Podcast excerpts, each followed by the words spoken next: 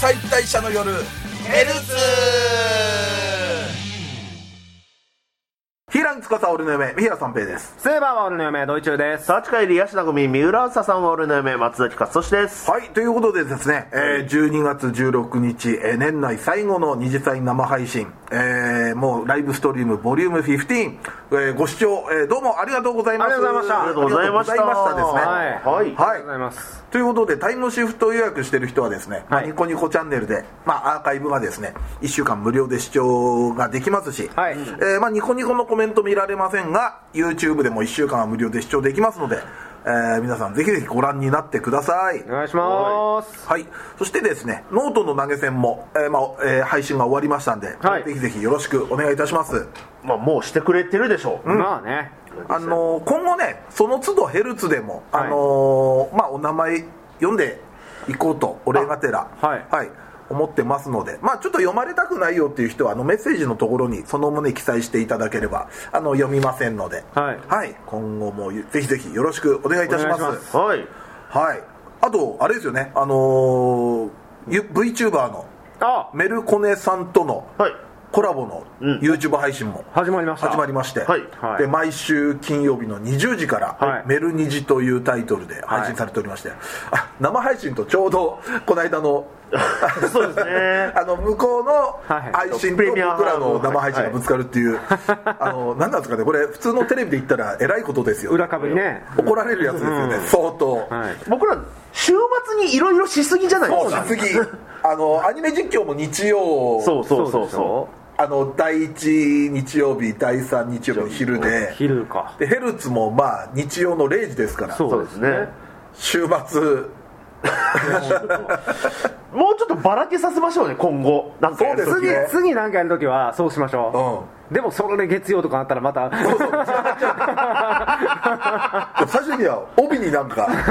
帯になんかしらあるようなねはいそんな形でやっていきたいと思います水曜ぐらいに仕事をください。だとありがたいです。はいはい。そんな感じで、えー今後もいろいろやっていきましょうはいということでえーっとまあアニメの感想を話していこうかなということなんですけれどもはいはいはい、もう佳境ですけどねそうですね。うん。はいそれでは松崎さんからはい、えっ、と僕はあの宇崎ちゃんの、はいはいえっ、と今やってるまあ W、うんまあ2期のはい宇崎ちゃんで、えっ、と前回、1期の時の宇崎ちゃんの時に、んアニメオリジナル回として、はい急にみんなで鳥取に行くっていうありまし話たねがね。ああ、はいはいはいはいはいははいいははいい。でもう本当にただただ観光名所を回って、うんうんえー本当に PR 活動じゃないですけどなだからまあ、ねコラボですよねあそうそうそうあれはちゃんと観光案内してたし、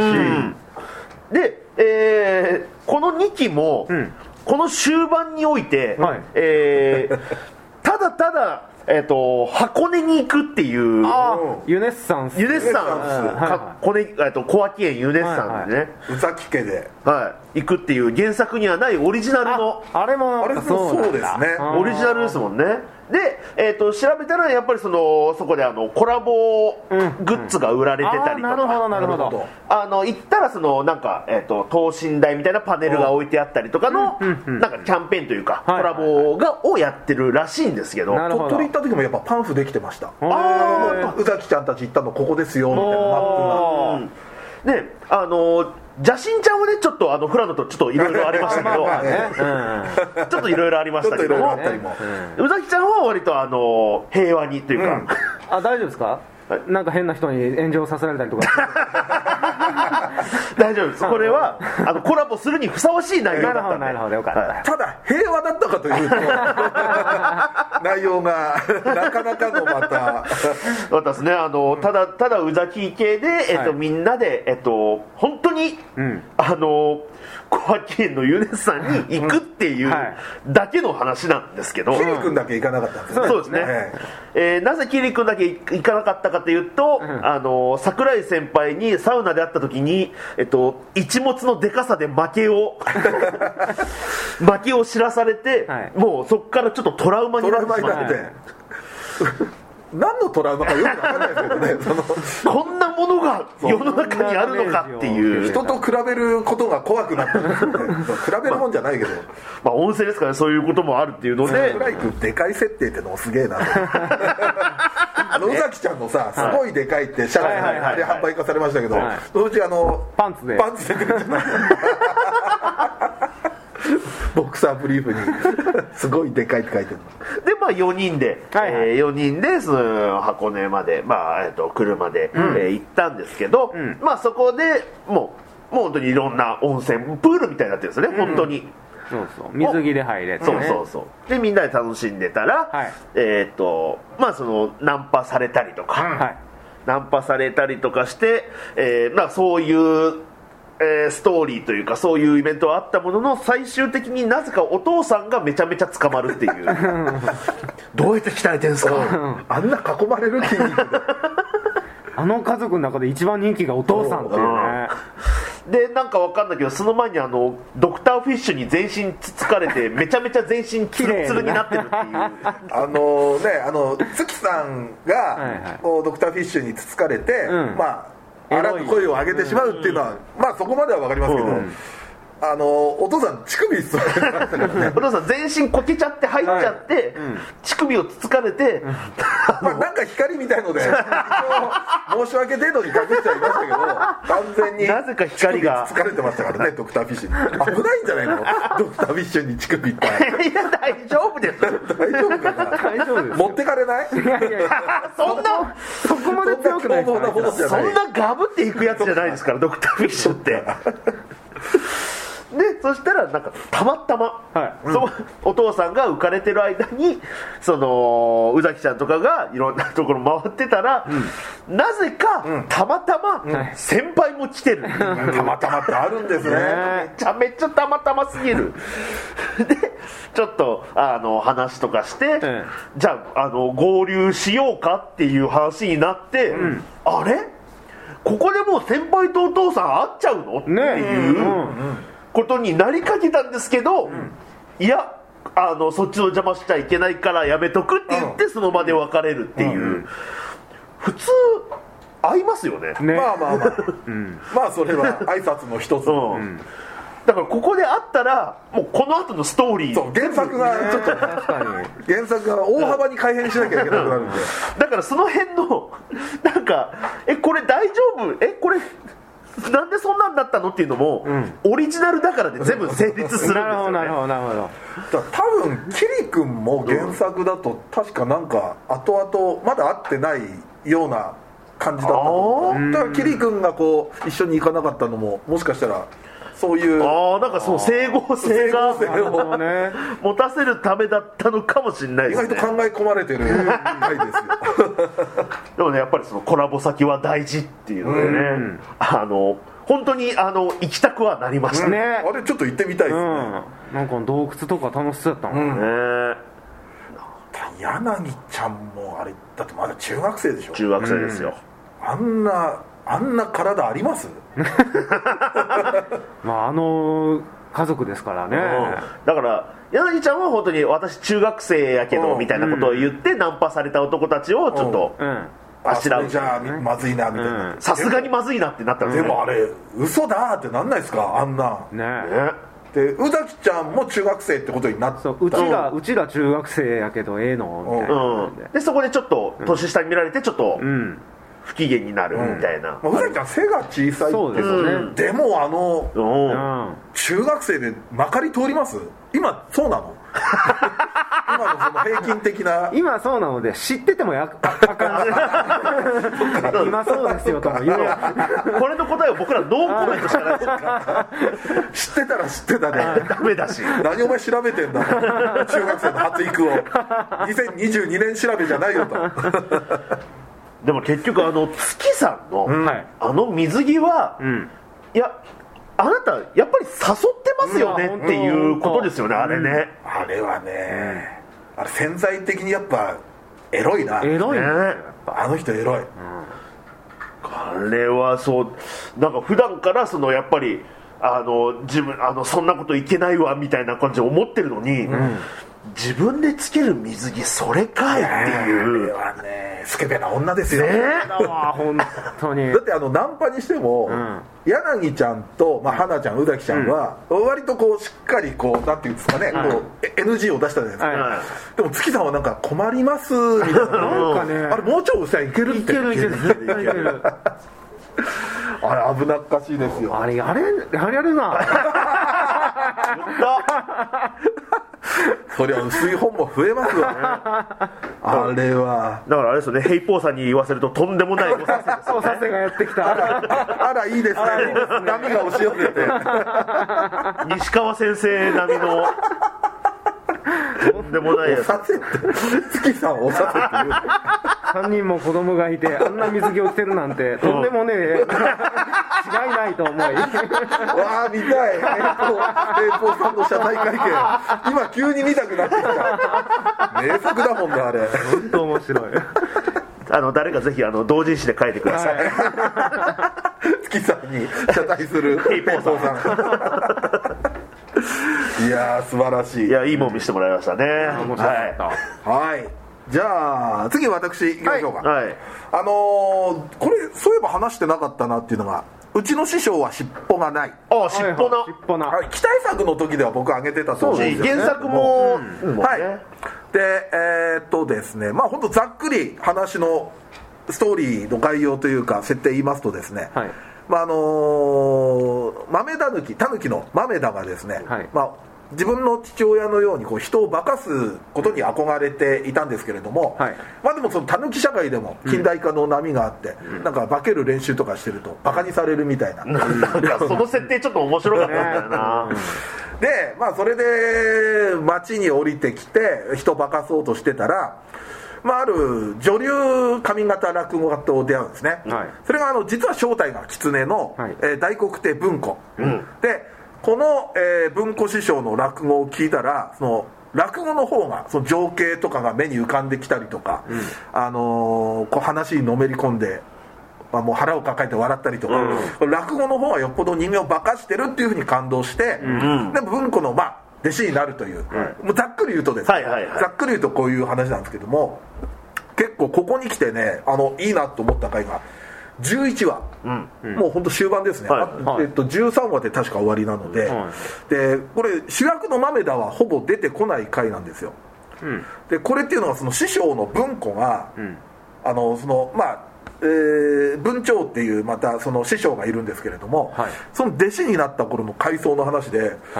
これがねなんかねあ青春な感じその、ん芸事に修行をするうん人の若者の青春の感じが出てて、後の四天王がまだ見習いだったそう世界ですよねまあその一応上方落語四天王っていうのがいて、まあ、その文庫と、えーまあ、ちょっと、えー年上のあの歌六という師匠とあと、はい白檀寺遠志っていう、まあ、4人が四天王なんですけど、はいえー白檀寺と遠志と、えー文庫が、まあ、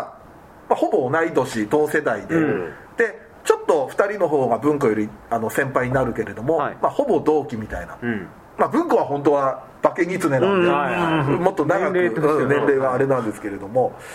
でもその頃のねなんかそのまだ文庫がん結局こう人間にこう恨みがあったわけですよ、ん社潰されたりとかはしいて、はいはで、まあ、そのけ傷ついてるところに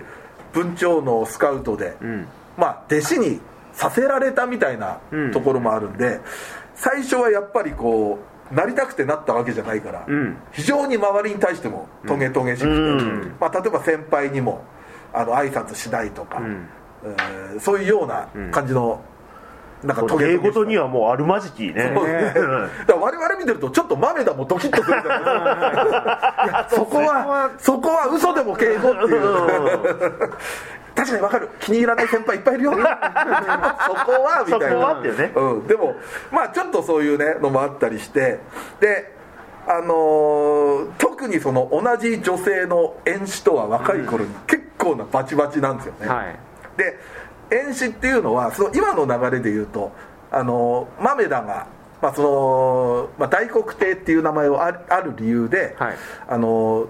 ほ他の四天王はどちらかというと継がせたくないっていうのがあって、でそれで各四天王の、えー文庫以外の3人が、はいまあ、試験をするみたいな、まあ、流れになってて、はいで演師っていうのが一番ちょっとこ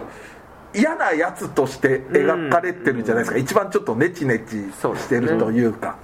で,、もその若い頃の演師が、まあ、当然文庫ともそういう文庫もそういう態度だったんで、はいバチバチはするんですけど、いいなと思ったのが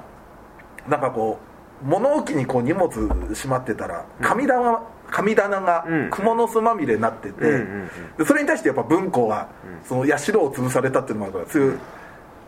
あのーそういうものを敬わないっていう人間たちに対してこうイライラしてるわけですよなんか先輩に挨拶しなさいよそう先輩を大事にしなさいよみたいなのを言われてああの神棚はあんたら人間よりもっと古いやろ、大先輩だから、うんそれをきれいにしてから言えみたいな、うんうんうんまあ、あのー売り言葉買い言葉みたくなるんですけれども、したらある時うん神棚がうんきれいになってる蜘蛛の巣がもう払われてうる、んでそれが実は遠視が掃除をしたと、うんでそしたら遠視曰く、はいあんたは嫌いやけど、うん言うてることは正しいなと思っただけや」んみたいな、うんうんちょっと確かに間違ったことは言ってないっていうことで、確かに先輩を敬えと言うなら、ん自分もそういうものを敬わなきゃんっていうことで掃除をするわけですよしたら今度文庫は「ありがとうございます」って初めてこううん先輩に対してのうんあそこのなんかねこうなんかこうわだかまりが徐々に溶けていくシーンっていうのはいはいがは意外にこれ若い頃の芸人の世界でもちょっと こう、あったりするわけじゃないですか別にこっちはそんなタメ口とかでは話さないですけれども、でそっからのね歩み寄りからのねまあほんとちょっとしたあれですけどなんかあの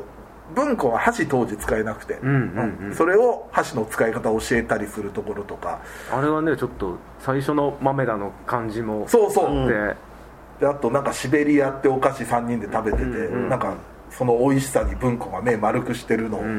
とか、なんかちょっとそういう3人の関係性んいいなと思って、んで、まあ、さっき言ったようにそれがちょっと豆だと文庫の関係ともんちょっとこれうまいですよねねなんか似てる感じがあって、でなおかつ11話最後そのまあその文鳥師匠との別れとか、はいまあ、そのいろいろなのがあって1話につながっていくっていうのは、うんうんうん結構この最終回前の結構なまあ大ネタ回というか、うん非常にこれ良かったなとよ思かっってたうんいや僕一気に見たんですけど、そこのめっちゃ面白いっすね面白いよね、うんなんかで、まあ、その俺らまあ落語の世界そんながっちり知ってるわけじゃないし、うんはいもっと言うと上方落語ってまたちょっと微妙に違違ううんでしょ世界、うね、うんでもやっぱ見てると面白いし、豆田がまたいいねあの感じっていうのはう,、んいろいろこうやっぱり落語っていうものを徐々にこう覚えていったりして、うんちょっと成長してったりそうですね、タメ口は治りませんけど、ね、まだ今のところ治ってませ残んっけてどないなちょっとねこれはやっぱ良作だなと思ってううんん、なんかいいですねだから今からでもちょっと一気見とかするとは引き込まれる、うんでまあ最終回今の収録の時点ではあと2話残してまいすそうですねはこっからどうなるかっていいう、うんはい素そ敵んななお感話じの、はいうちの師匠は尻尾がないでしたはいはいじゃあ僕えー、どうしようかなうん回ってるいやでもあの今ユーフォニアムの話してもしょうがないと思 うんで急にユーフォニ アム急にちなみにユーフォニアムはなんでこの間あの「笑ってこらえて」が吹奏楽の旅うんああはいはいはい号泣して、うんああその足ですぐユーフォその足でもうユーフォニアム一期から最後まで全部見たんですよ は足でえあれ何期あんだっけユーフォニアムってい2期で劇場版が、えー、と1期の総集編と2期の総集編オとリジナルもあるよねあのリズとアウトリリズズととうんあと2年生編うんそうそうっていうのがあってで、えー、と23年にす最新の映画をもう一個やって、うんうんうん24年から3年生編が始まるあでもまだそっか24年にもやんだはい再来年再来年のが決まってんだらしいですよはじゃあ異 世界おじさんだ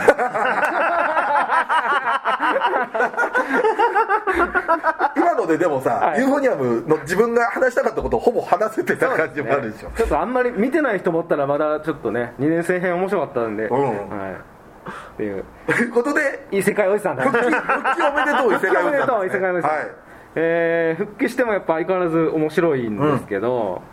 9話であのー9話でねえーまあ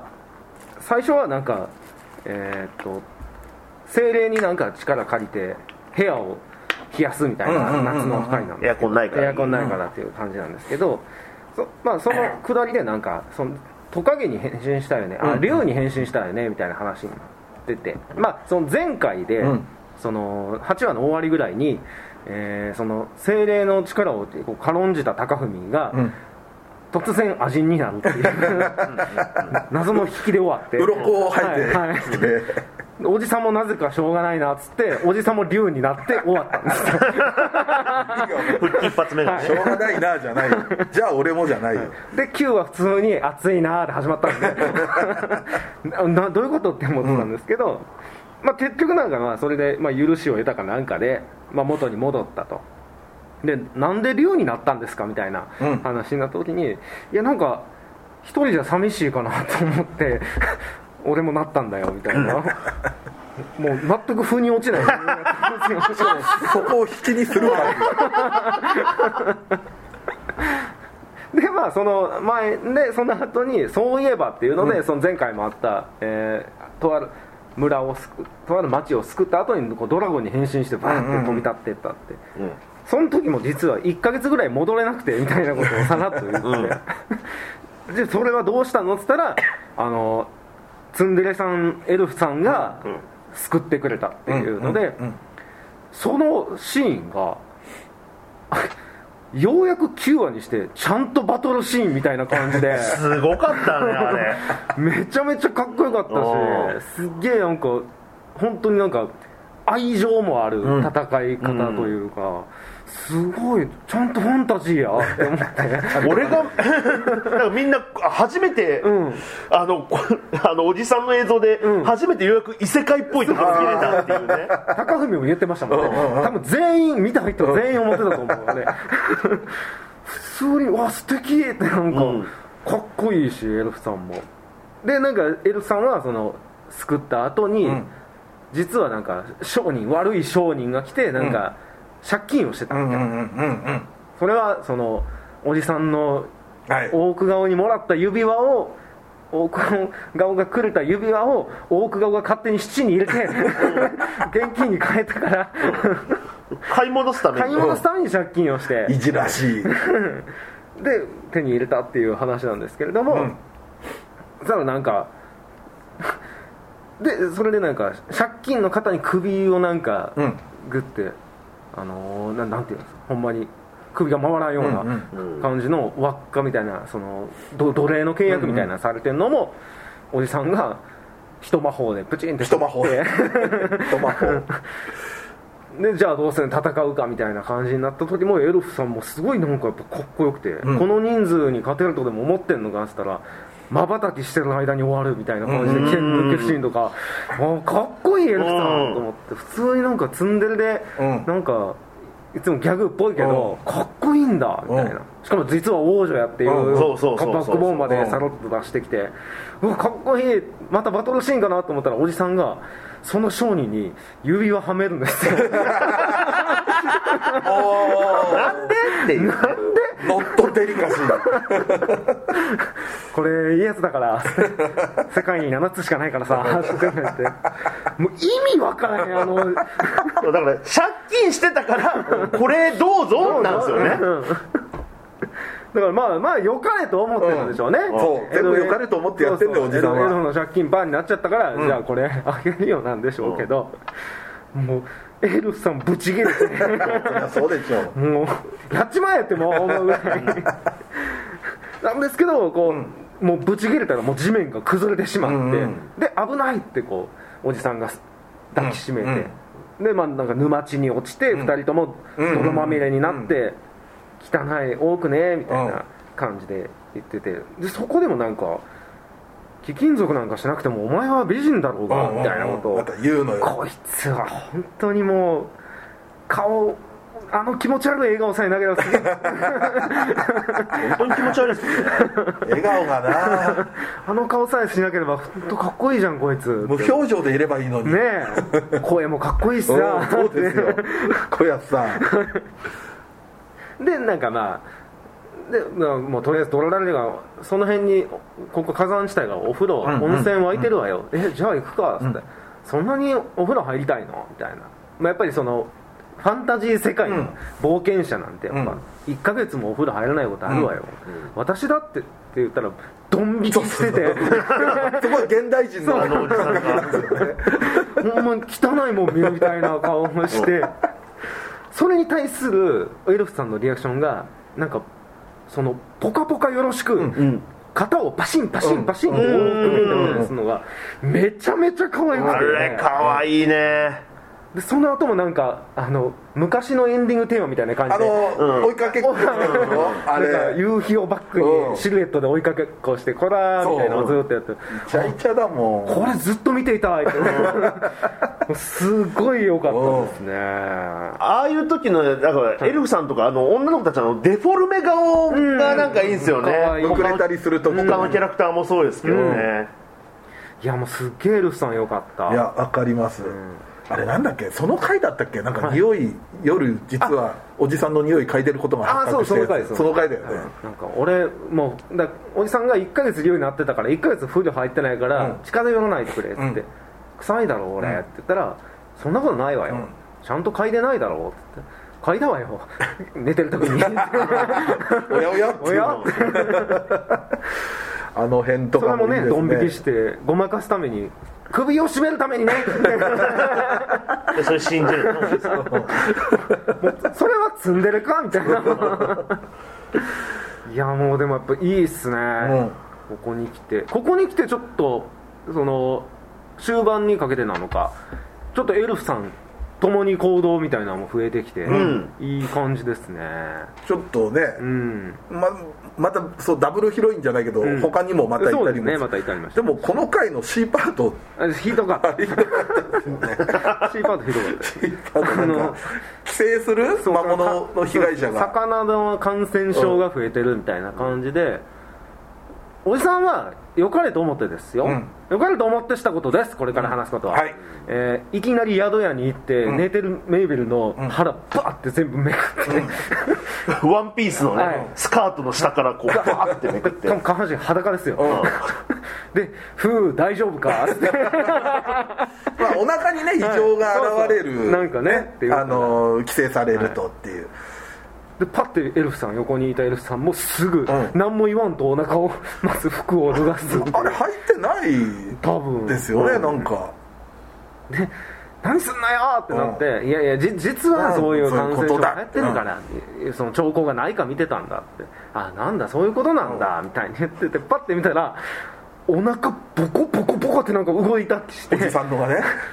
血だまりができ てめちゃくちゃだよそんなさしかもその映像を見せてるんです よね高文たちに、消して消して ってで終わるっていうで晩飯なんか魚魚なんだけどどうするっつって食べないはい、じゃあお金出すからピザ取ろうっつって最後ピザ食って美味しそうな気持ち悪い笑顔で終わるじゃんるピザピザ美味しいで終わる、あの着地点なんだ もっと手前で終われるんですよ終われおた腹見ただけでいいんですよ、はいこっちは、はいお腹見てなんだってよかったんですよおじさんが腹ボコボコなってなんだと思ってたら最後ピザ食べて 美味しい、美味しい最高ですねいやーすごかったですね本当面白いねそうね着地点おもろいですえよねなんかいいであの辺すのよはい、はいという感じでよろしいでしょうかはいはいということでですねもう本当もう佳境も佳境なのでですね間もなく最終回のね、はいなるアニメとかも、えー多くなってくると思いますんで、えーまた次回いろいろアニメの話していきたいと思いますそしてですね B パートはですねちょっと久々にまあちょっと作品限定してですねえーこの作品なら今んとこキャラ誰よっていうような話をしてみたいと思いますんで、はいよろしくお願いいたします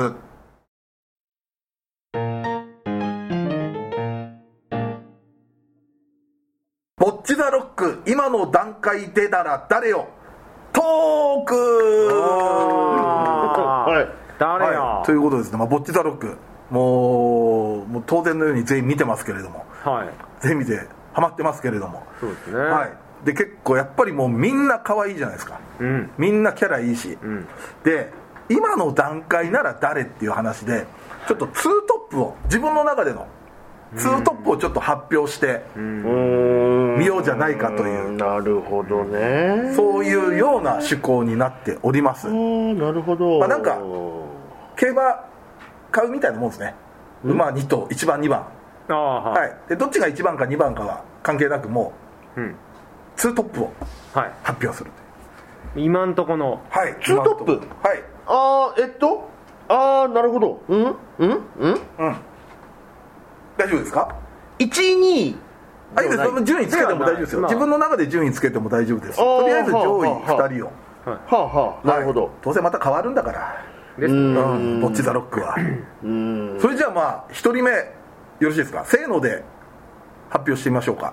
はいのではいですよ、はい、はいじゃあぼっちザロック今の段階でなら誰よ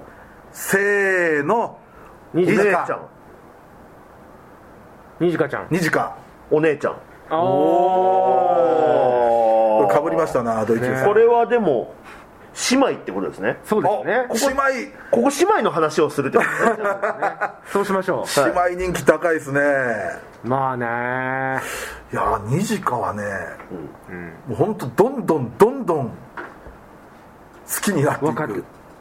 くさんちゃんわかるよもうもう全然もうちゃん呼び OK よ ニジカの話するときは中中ちゃんはなんいでやいやでも本 当にドイちゃん付けす るドイちゃんじゃないんだでもたまにこの人中3って呼ばれたりしてる弱いか弱いらもう本名全然ないのないただしだもんないやどこがやっぱりまあ最初は普通にただ可愛いなやったけど、明るくて可愛い、うん俺やっぱあのバンドのその果ての夢までん聞かされた時に、めちゃめちゃええ子やしそうですね結構だからちょっと、あのーメンバーの中で一番うんバンドやることの目標が明確になってる、うんね厚みがありますよね、うんそういう意味では、でもなんかどっかでやっぱりそれって個人の夢っていう引け目もある気がするんですよねおーバンドメンバーみんなに背負わせてええんやろうなみたいなうんうんうんうん思ってると思うんですよあの子だからそこが常識人なとこもあるじゃないですか、ううんでも結局結束バンドってもうにじかちゃんいなかったら絶対まとまんなかったと思うんですよ、はいやっぱにじかちゃんがうんまとめるからあの持ち前の明るさで、んうんで北ちゃんは、うんまあ陽キャキャラだけれども、はいにじかちゃんちょっとまたそれとも違う、うんうんでもコミュニケーション能力は多分うん北ちゃんより高いような気がする高いそれはもう周りのことも見てるっていう、うんうん北ちゃんはちょっと暴走しがちなとこもあるじゃないですか、うんはいはいはい 意外とぼっちが傷つくようなことをうん言ってしまったりとか、でもにじかちゃんはそういうのを全部見た上で明るく振る舞ってるところが、いや俺その土井さんのちょっと分かるのが、はいだからなんかねそのあれですそのバンドやって、うんそのぼっちちゃんとふあの外で2人で喋るシーンあるじゃないですか、ああいう時とかもなんか、結局このバンドの中で一番うまいのはぼっちちゃんだなって、にじかちゃんなんか分かってる気もして、そこでもなんかちょっと切なさというか、はいはいはいなんか売れるとしたらこっからなんだろうなみたいなのもなんか見えてる気もするといううんうんうんはいはかなんかそういうのも感じてなんかちょっと切なくなるというか売れるとしても私からじゃないんそうねだろうなみたいなのが見えてる気がするんですよねすげえ真面目な同人誌だとさ、だと、そういうにじかちゃんのちょっと抱えるコンプレックスとか闇とかにピックアップする同人誌あったりするうんもしかしたら私をぼ私はぼっちちゃんをその、売れるためにの道具として見てしまってるかもしれないってあ本当はそんなことないのにこう自問自答する結構真面目なとこあると思そううんなですんよかね抱え込んじゃう気がする、なんかあうの子んうんうんうんうん本編で描かれるかどうか別にしてんなんかねで今のところギターヒーローの正体知ってんのもそうですねねにじかちゃんだけだしねそうそう俺にじまあだからまあ亮さんみたいなのが横にいるのがええのかなっていあーうんううん気もしますよねやっぱうんだから何考えてるかわからんのがおるから、そうね割と針が振り切れてるっていうかそういうタイプがいた方がバランス取れるのかも多分にじかちゃんはそこまで弾けれないというかそう無ですね責任なことできないっていうのがあうんうんうんうんるけうどん一方である意味無責任なうんりょうさんみたいのがいるからそうですねうんあんなんかどっか安心できんじゃない、うんああいう傍若無人な、わあでもにじかちゃんはねなんか俺が高校生だとしてはいはいにじかちゃんが先輩でも後輩でも同い年でもなんかどれでも好きになるような気がするああだから自分が2年生の、えっとギャルゲーってことですよね、で3年でも2年でも1年でも俺全然なんかどの感じでもうん違った好きになり方が、うたんだどの角度からでもにじかちゃんはちょっとね好きになりそうな気がするな敬語使ってほしいかなあああーあ最初ちょっとあでも敬語使いたいもん なほら、ほらね、ほらね、ーまあだから単純に後輩だと先輩って言ってくれますしね、なんとかくんって言ってくれるかもしれないしだから結構そのポテサロックってそのまあお姉ちゃんもそうですけど年上キャラも出てくるから、そういう意味でこう特ににじかちゃんなんかはいろんな感じの接し方見れますよそうですね、確かにだから敬語とかお姉ちゃんには使ってないけど他のあのひろいさんとかにはきくりとかあにあ多は分確か敬語だったような気がするしうん、いやそうですね僕は、まあ、僕らは、うーんそうですねにじかちゃんに今は一方松崎さんお姉ちゃんお姉ちゃ、いうんんえー、聖華さん、うんうんまあ、僕は単純に誰かのお姉ちゃんっていうのが好きなのでなるほどねそもそも人の 姉あのお姉ちゃんお母さんがやっぱり好きになってしまうのではいはいはいあのどうしてもメインの家に呼べねえなこ いつもなんとかあの男家庭の家になってもらえたらと思うんですけ ど分かんない男もいける口だからうんいけるからなお父さんもあー男だったらおといやおにお兄ちゃんだ なあお兄ちゃんはありなんかい、でもね、あのねやっぱりそのお姉ちゃんが好きだからそのメインの子たちよりもお姉ちゃんの方が好き、あの大人組っていうんですか、そのお姉ちゃんと,、えっと PA さんはといヒロイさんみたいな、あそこの方が好きになるっていうのはあるんですけど、やっぱそこに来てのあの実は妹のためにライブハウスを作ったっていう、ねあの前もちょっと僕話しましたけど、行動力すごくないですか、うん妹のためにん自分の夢、ん諦めてうん小屋作るんですよ、ね考えられます絶対無理そんなのあるっていうぐらい経営難しいですよ大変ですしだからそれをもうだから妹がだから多分大好きなんですよね、ねでだだだからやっぱりその証拠のやっぱりその結束バンドがライブ出るっていう時に台風が来て、やっぱりそのへこんでるお姉ちゃんとか見ると、やっぱりうわやっぱ何いい好きなんじゃんってなんか思っちゃいますね、だからツンデレのデレが出ない感じというそかうそうそうはいだはいかはいら基本的ツンの感じじゃないですかその雰囲気的には、でも一番こうまあ結束バンド込みですけれども妹のことをもう、うんとにかく大事にしてる、うん、だからそうだだからこういうキャラクターってやっぱりちょっとしたところになんかデレの部分を出してきそうなんですけど、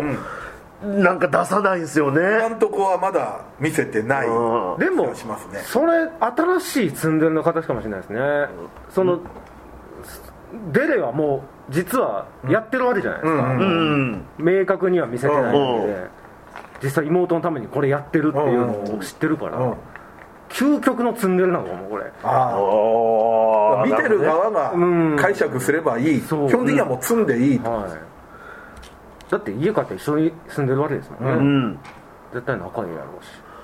うしにじかちゃんがちょっとお姉ちゃんだけ他のあのまあとえー同い年年上に関係なく、うんちょっとやっぱ違う感じで接するのよね、はいはいはいたまあ当然ですけどタメ口というか、うんひとなんかお姉ちゃんだけやっぱ距離感がすごい近いはいはいはい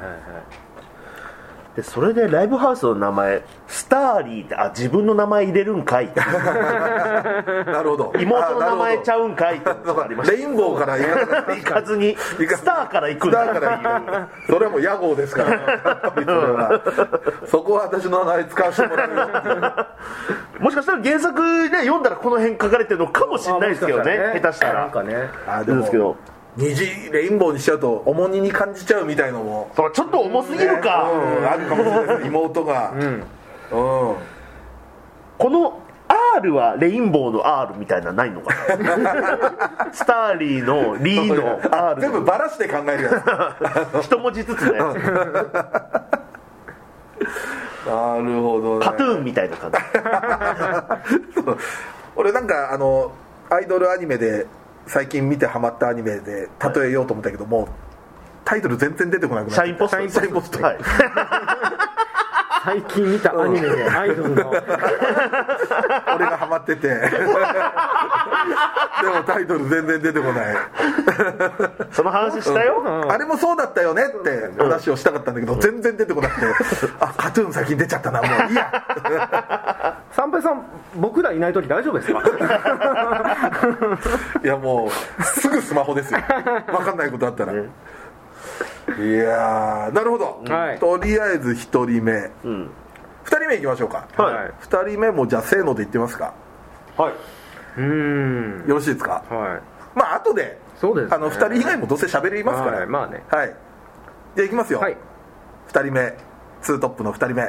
せーのボーイ PA じさゃんんあれかぶってんのえかぶってないか撮ってない僕多分かぶってないですねあじゃあ俺かぶってないかうんひどいおおおー友達じゃん はい友達がモなデんルじかゃ見んちゃうやっぱでもいいよねは結構ギザバでさいはい可愛いんですようんあもう見た目がまず、はい俺あの人あぐらかくの好きあはいはいのあのスカートでう んうんだからそれを見て、はいあのーだから元ネタになってるあの88箇所巡礼のはい広井さんがなんかイメージだったのよあの人もスカートじゃないけど、あいつ割もとねあのほんまワンピースみたいなそうだよねライゾブロやッと来て俺一回ステージ見させてもらった時に、あと俺が見た時は一生瓶持ってたのよステージでステージはいつも一生分であいつもなんだ、はいえだからー、それであれあれでの飲んでだあのみんな水持って出るのをあいつは一生瓶持って出るんですよだって俺見た時一生瓶倒しちゃったりしてたよ、あ多分そういうだから本当僕ツイッターでもつぶやきましたけうんどひどいはあんなに酒癖よくな いからその終わってっからあいつの酒癖マジでそうか酒飲んでステージに立ててる時点で、はいもう大丈夫だ、はい大丈夫です大丈夫ですでもだからねちょっと見た時に、はいあれなんか既視感というかあって、はで調べたらあやっぱりそうだと思ってでもあのライブのシーン、うんひくりのあのはい四苦八苦の、あれもなんかほんまベースから始まる曲で、うんうんうんうんちょっと似てる感へえじの曲があるんだからです一よ応シックハックがサイケデリックロックバンドみたいな一応くくりで説明されてて、はいで80箇所もそういう、まあ、プログレプロのグレの感じだけれども、はいサイケの要素も多分あると思うんで、なんか曲の感じとかもちょっと意識してるのかなと思いましたそよんな感じねでしたね、うんドラムめっちゃ可愛かったわえー、とドラムのあの子ああれはあっちもやっぱドラムがまとめ役っぽいな感じしんかねますうねんそうです清ね水島さん島あ島さんだ、はイライザはギタがーギだターのそうそうそううんドラム可愛いなって実際の88はあのスキンヘッドの筋肉がだったん です88って略されてけどるそうそうそうただドラムだけなんか名前あの引っ張ってきてないんだよねああそうあな本んで当すだね岩下島だ本当だ、そう岩下志麻岩下島さんだすごいすごいとこから極妻だ極妻ですよちなみにぼっちちゃんって言った俺ぼっちちゃんですあーあ結構主役でん来ましたよ、 あこの話、この順番の時点でするのどうかなと思あっじてゃあ先に俺言いましょうかああいいですか、俺 PA さんって言いましたねいや PA さんは、セリフそんなない頃からちょっと気になってて、で今もそんながっつりセリフあるわけじゃないし、そうですねまあ、あのウィキペディアとか見ると、はい実はこういうことしててみたいなのも出てくる、あなんかねあの雰囲気がね、いいんですよ大人っぽくも見えるし、はいでも燃え袖でちょっと幼い感じを見せるし、はいでも意外とあの口元にピアス確かうんあ入れてて、あ、はいはなんかねちょっとミステリアスいはい、そうですねミステリアスですね今後、まあ、今後っていうか今の時点でも好きなんですけれども、もっと好きになる要素出てくるだろうなっていうなるほど名前がまだ出てないっていうねね PA さんなんですねあれやっぱ調べたら、あのもうずっと PA さんらしいですああそうなんですねうんあので作者さんが、ん PA さんとあのファンの子2人はいはもう名前つけませんってもえへええう言ってるくらいだからそういう意味でもちょっと本当にミステリアスなところんー、おでお雰囲気いいっすねなんかこう、んああいうなんかにこやかとも違うんだけれども、笑顔の感じするじゃないですか常にこうああそうですねはいはいはいうんふわーっとしてる感じもあるしちょっと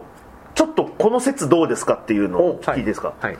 実は男の子っていうパターンどうですか、いやそれはそれでもう全然ありですけどね声潜 めようあ実は女装男子なるほあどいや全然ありですよどんとこいですよこれ結構良くないですかー勝手に勝手にですけど、ーうんすいだまからせんまだ余地は残してますよね本名をそうそうそうそうそ明かう、さないってことは、そっからなんかいろいろ考えちゃうんだよななるほうどんねなるほどねいなくはないあのタイプうんですよねなんいかなくはねないそういうことにしましょ うか我々の待てよもう嫁だけでもう独自設定が過ぎる男たちなのにも勝手にうそんなにまだ情報がしっかり出てないキャラをプラスワンに入れちゃおうか昔の同人誌みたいに設定固まってないうちに本出しちゃって次から設定出てくると整合性取れなくなっちゃってる同人誌ほんとこれが これ行き過ぎたらもうあの法務者さんに土下座しなきゃいけないですからはいいやでもいいっすよ全然それはありですよ、うんなるほどあでもねあのまあちょっとネタバレになっちゃうけれども、はいはいあの PA さん配信者をやってるんですよ YouTuber かなんかやってておーでそこでの名前はあったりするんだけどまあ本名じゃないけどね、だからそういうので実は男ってありですけどね、女装 YouTuber みたいな、はありますよねいありますよねうん本当勝手に言ってますけど今、 余地は全然あるわけですよ、何をこんなテンション上がってんだって話ですけどなんか浜地先生ごめんなさい本当ごめんなさい聞いてた勝手に分らかあの本当薄い本だと思って、はい薄い放送だと思って、薄いもい、ろんな意味で意味が変わってくる内容薄薄いいなこいつらって濃いけどな、結構濃い話してたけ言どってるけどあの悪い濃さだよね、んあの血液のドロドロの血液みたいなああもっとね野菜食べてくださいみたいなコレステロールそうコレステロール値高い、ねはい、まあ、PA さんですね僕なるほさあで松崎さんおちちゃんおちちゃんあのえっとまあえっとジャージ姿の女の子はままああ、好きぼ僕も好きですね、っていうのがあって、うんでやっぱりそういう人ってやっぱあのえっ、となんだろうなえっ、とミャーネーとかもそうなんですけど、ちょっと引きこもり系のキャラクターが来がちというか、はいはいでそういう子ってうーんなんか体臭が臭そうじゃないですか何を 確かに確かにそれは2番手で言えないよなそんな話 なんか大衆なんかお風呂ちゃんと入ってんのかなっていう男の子どころの 話だよめちゃめちゃ怒られますよさっきまで笑ってて もいやいやいやとななんかなんか服の中にこもるなんかむわっとした感でじもねとい言うかわんとすることは分かる分からんでもない僕はぼっちちゃんが臭いとは思いませんよ、二次元だからねああ二次元そうそうそう、ね臭く臭いじゃないんだよ、はい、でも、現実に、うんもし、うんずずっとジャージ着てる人いたら、多分風呂そんなに入らないタイプ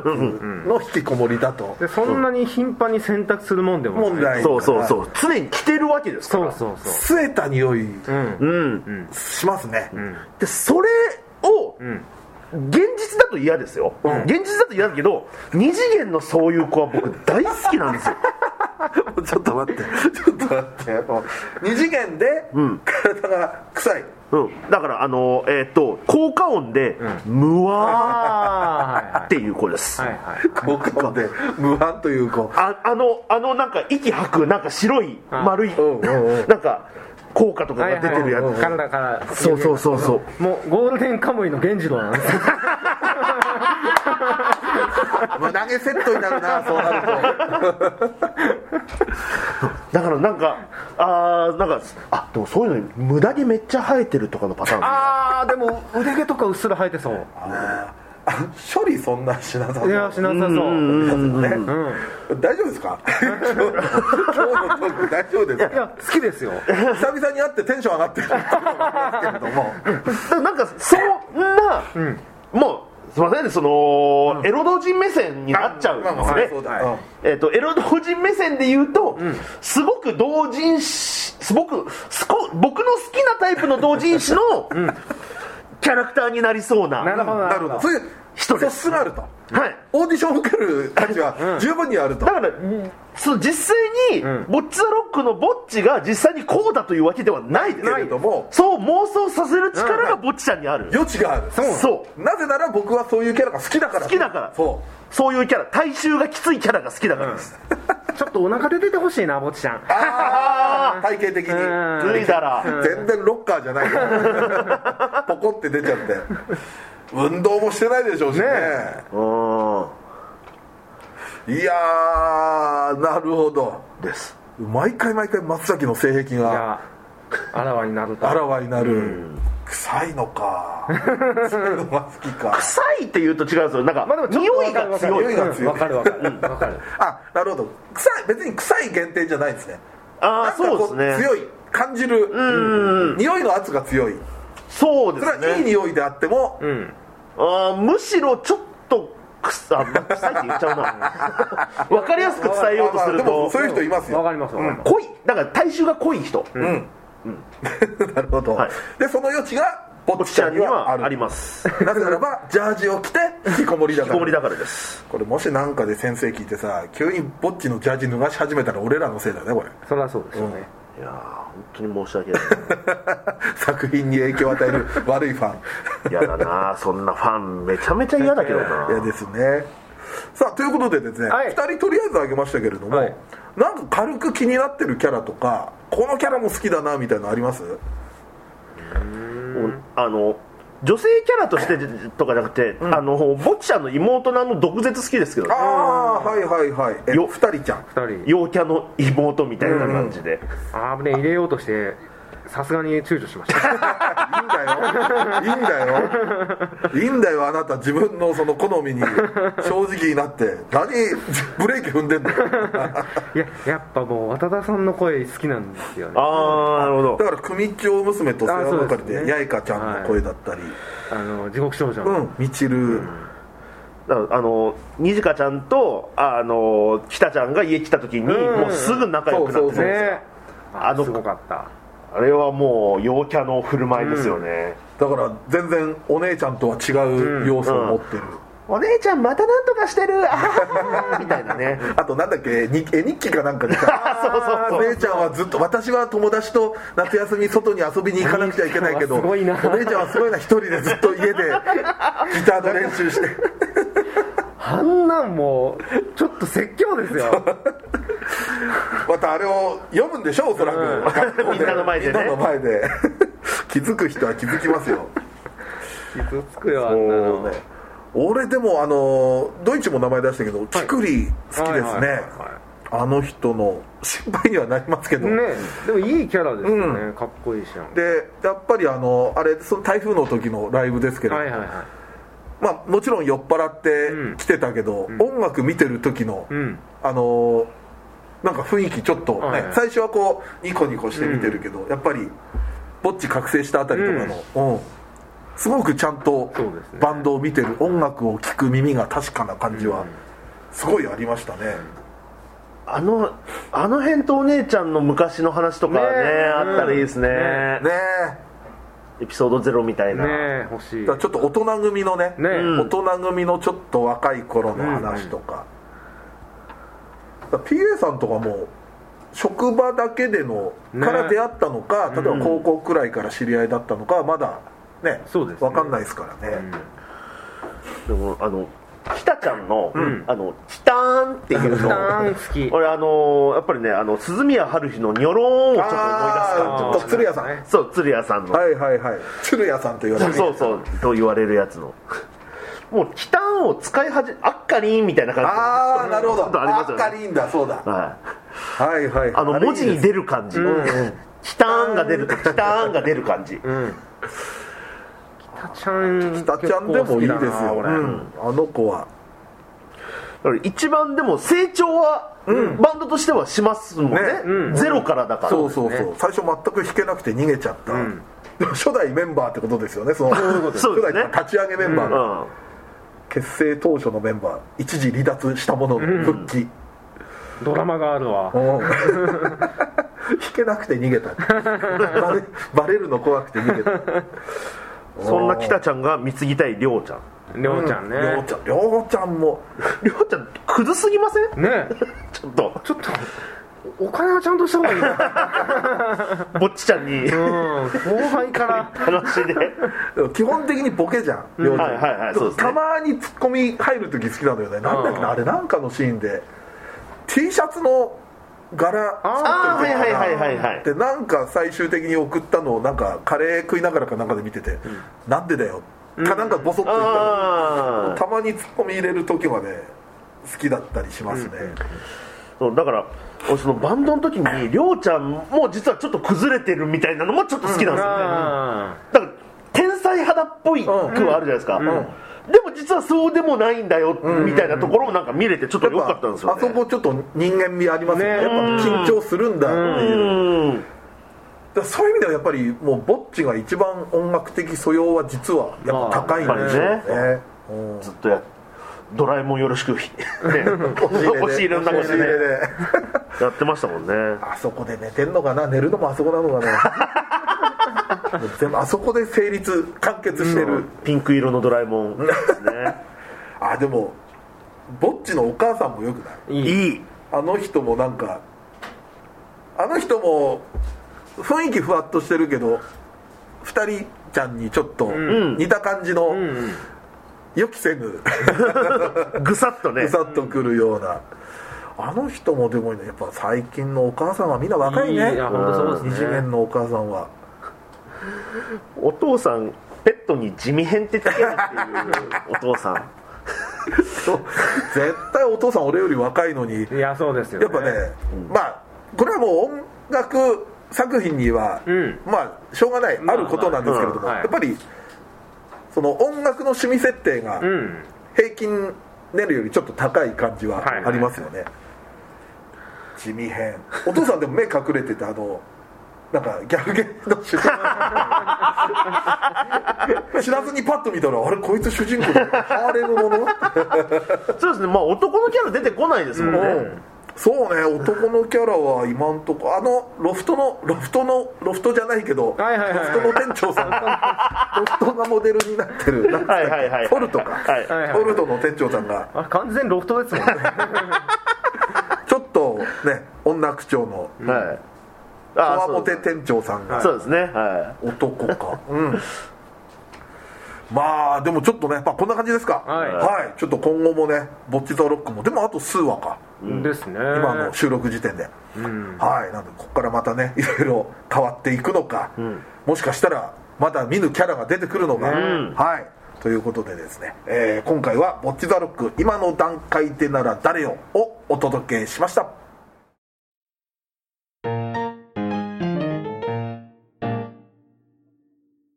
はいということでエンディングです、いまたね実は生配信の前にまたというか、い、つものように生配信の前に撮ってるんではいじゃあメールからいってみましょうあえー皆さんなかなかお忙しいので最近は難しいのでしょうが、えー対面収録のレスポンスの良さが最高ですあー普通のヘルツもたまには対面収録よろしくお願いしますいね確かにねそうなんですよねなるべくでも会える時はなるべく取ろうそうとでいすうねでも来年はちょっともうちょっと増やしたい部分もありますねそうね、まあ、前撮ってたとこだとどうしてもその狭い密になってしまうのであれですけど、ねなんか公民館の和室みたいなとこで安く借りれるとこあればでもまあレンタルルームみたいな、うんまあねというとこでもねちょっといろいろ考えますんではいさあそしてメルニジの感想も来てますねおこちらメールで「メルニジ面白かったです」金曜日の楽しみが一つ増えましたありがたいありがたいですね、えーこちらもメルニジ見ました これ5時でヌルニジになってますメルニジ見ました、いえー二次祭の皆さんが VTuber さんとトークするところを見るのは新鮮で、やってる方も新鮮でしたけどね悩んでる本当。あはい、とても面白かったですこれからが楽しみです頑張ってくださいありがとうございりがますとうございます。はい、そしてこちらツイートでのメル二次感想ですね、えー、わーい二次祭のお三方と VTuber さんとの絡み嬉しいですん羽衣、もややさんとネオさんは初めて見ましたが面白そうなお二人でこれから楽しみです、んえー松崎さんの奥行きの概念が VTuber に当てはまるのか聞きたいですああ、そうですねあーまあそうだなそんなに 3D になられるとちょっとなっていうのがありますフィギュアよりは二次元でしょああそうですね そうそうそうだからあのこの辺の話すると若干長くなるんで、ちょっと今日の活躍しまますた改めてははいさあそして二次祭のお三方も V 姿で出てくるのかと思ったっていうあ俺もちょっとそう思った、ねね。最初話聞いた時、うん。今後軌道に乗ればもしかしたらでもそう我いう々ねのことも。側もねらもしかしたらあの視聴率数がん増えればそもそも絵師さんとかも必要になりますからねねえ。おのおの連れてきちゃったりとかして コネでじゃあ自分で書 くわあおあ松崎に全松崎に俺ら3人の書いてもらって、はでもさ俺らの場合はスタジオで紙に書いてこう動かそうよい逆に大変じゃない編集さんがだから俺らもあのブルーバックじゃないやグリーンはバいックのあのタイツ着てさ、はいタイツ着てさだってはいっつって、うんそんないろいろね今回も今後も展望いろいろありますありがとうございますありがとうございますはい、そしてこちら普通、えっと感想読んでいきますね恋愛フロップス三平さんの誘いに乗って軽い気持ちで見たら絶望した絶 望絶望することはないです絶望する何があった 絶望することはないどこで絶望したのか聞きたいですね、はいでこちらですね結構古いのを見て聞いてくださってるようで348回衣装といえばゴーストスイーパー三上のお絹ちゃんの巫女服、えーフライングウィッチ11巻の 使い魔のミンミンの衣装が好きみたいな感じなんでしょうね、ああ、はい、結構古いのも、なるほどありがたいですね聞てくださってるということでそうですねいつ聞かれるか分かんないですそかうらだねね。いつでも聞けますからね。新しく聞き始めたのかずっと溜め込んでたのか、ああその可能性もまあもちろんねそうですねありますしね、はい、さあ、えー次あ今更だけど「ボッチ・ザ・ロック」のキャラ名とサブタイトルの由来はアジアンカンフー・ジェネレーションだったのですねあうん、うん、そうですねだから「ボッチ・ザ・ロック」もなんか調べたらあのアジカンのその後藤さんギターボーカルのはいはい後藤さんの、あのー書籍があって、それがあの「ゴッチボロク」「ゴッチゴロク」っていうんですけど、うんそれがなんかアルファベット表記で「ゴッチゴロック」になっててそれが元ネタらしいというあー味感なんだはい、そういうふうになってました、さあ、えー松崎さんの「迷いが入ってないやんけ」「迷いが警察笑った」とうん。やっぱりね我々はあ水島努さんの3プラスス1リープラスはあそっかそっはかいそっかそっか、迷いが入ってないやんけそうよ迷いが入ってないやんけ、いや好きだけど言うよ、入れる かスリープラスワンに入るかというとですねはいでもまあ我々は多分日本で一番迷いが愛しているそうですまた急にやりますか迷いがスペシャルやりますいまだこんな引っ張ってんですかわざそわうざそうそうそうだってこのラジオやり始めたくらいにそうそうそうだそうですそうそうですよねうん、まだアパートで収録してた頃、うんそうですよそうですよいや迷いは皆さんもぜひ見てください、はい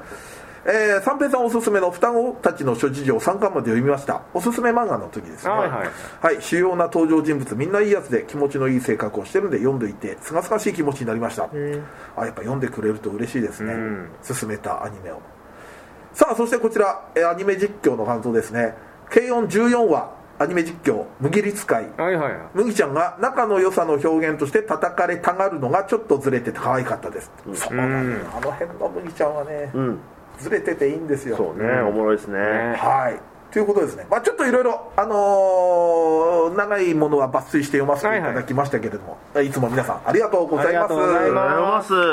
すはい、それでは告知ですね。えーまあそのニコニコチャンネルでは二次祭アニメ実況こちら配信月2回月額550円、えー過去の生配信のアーカイブも全て見れますので、えーこちらぜひぜひご登録よろしくお願いしまおす願いしお願まいすしますそして VTuber ユニットメルコネさんとのコラボが、えーメルニジが始まってます、はいえー毎週金曜日20時更新ですのでこちらの方もよろしくお願いいたしますお願いしますこのラジオはツイッターでの感想と宣伝を求めておりますラジオを応援したいなと思われましたら番組を聞いての感想オタク話など何でもツイートしてくださいツイートする場合は「ハッシュタグひらがな」で二次祭をつけてください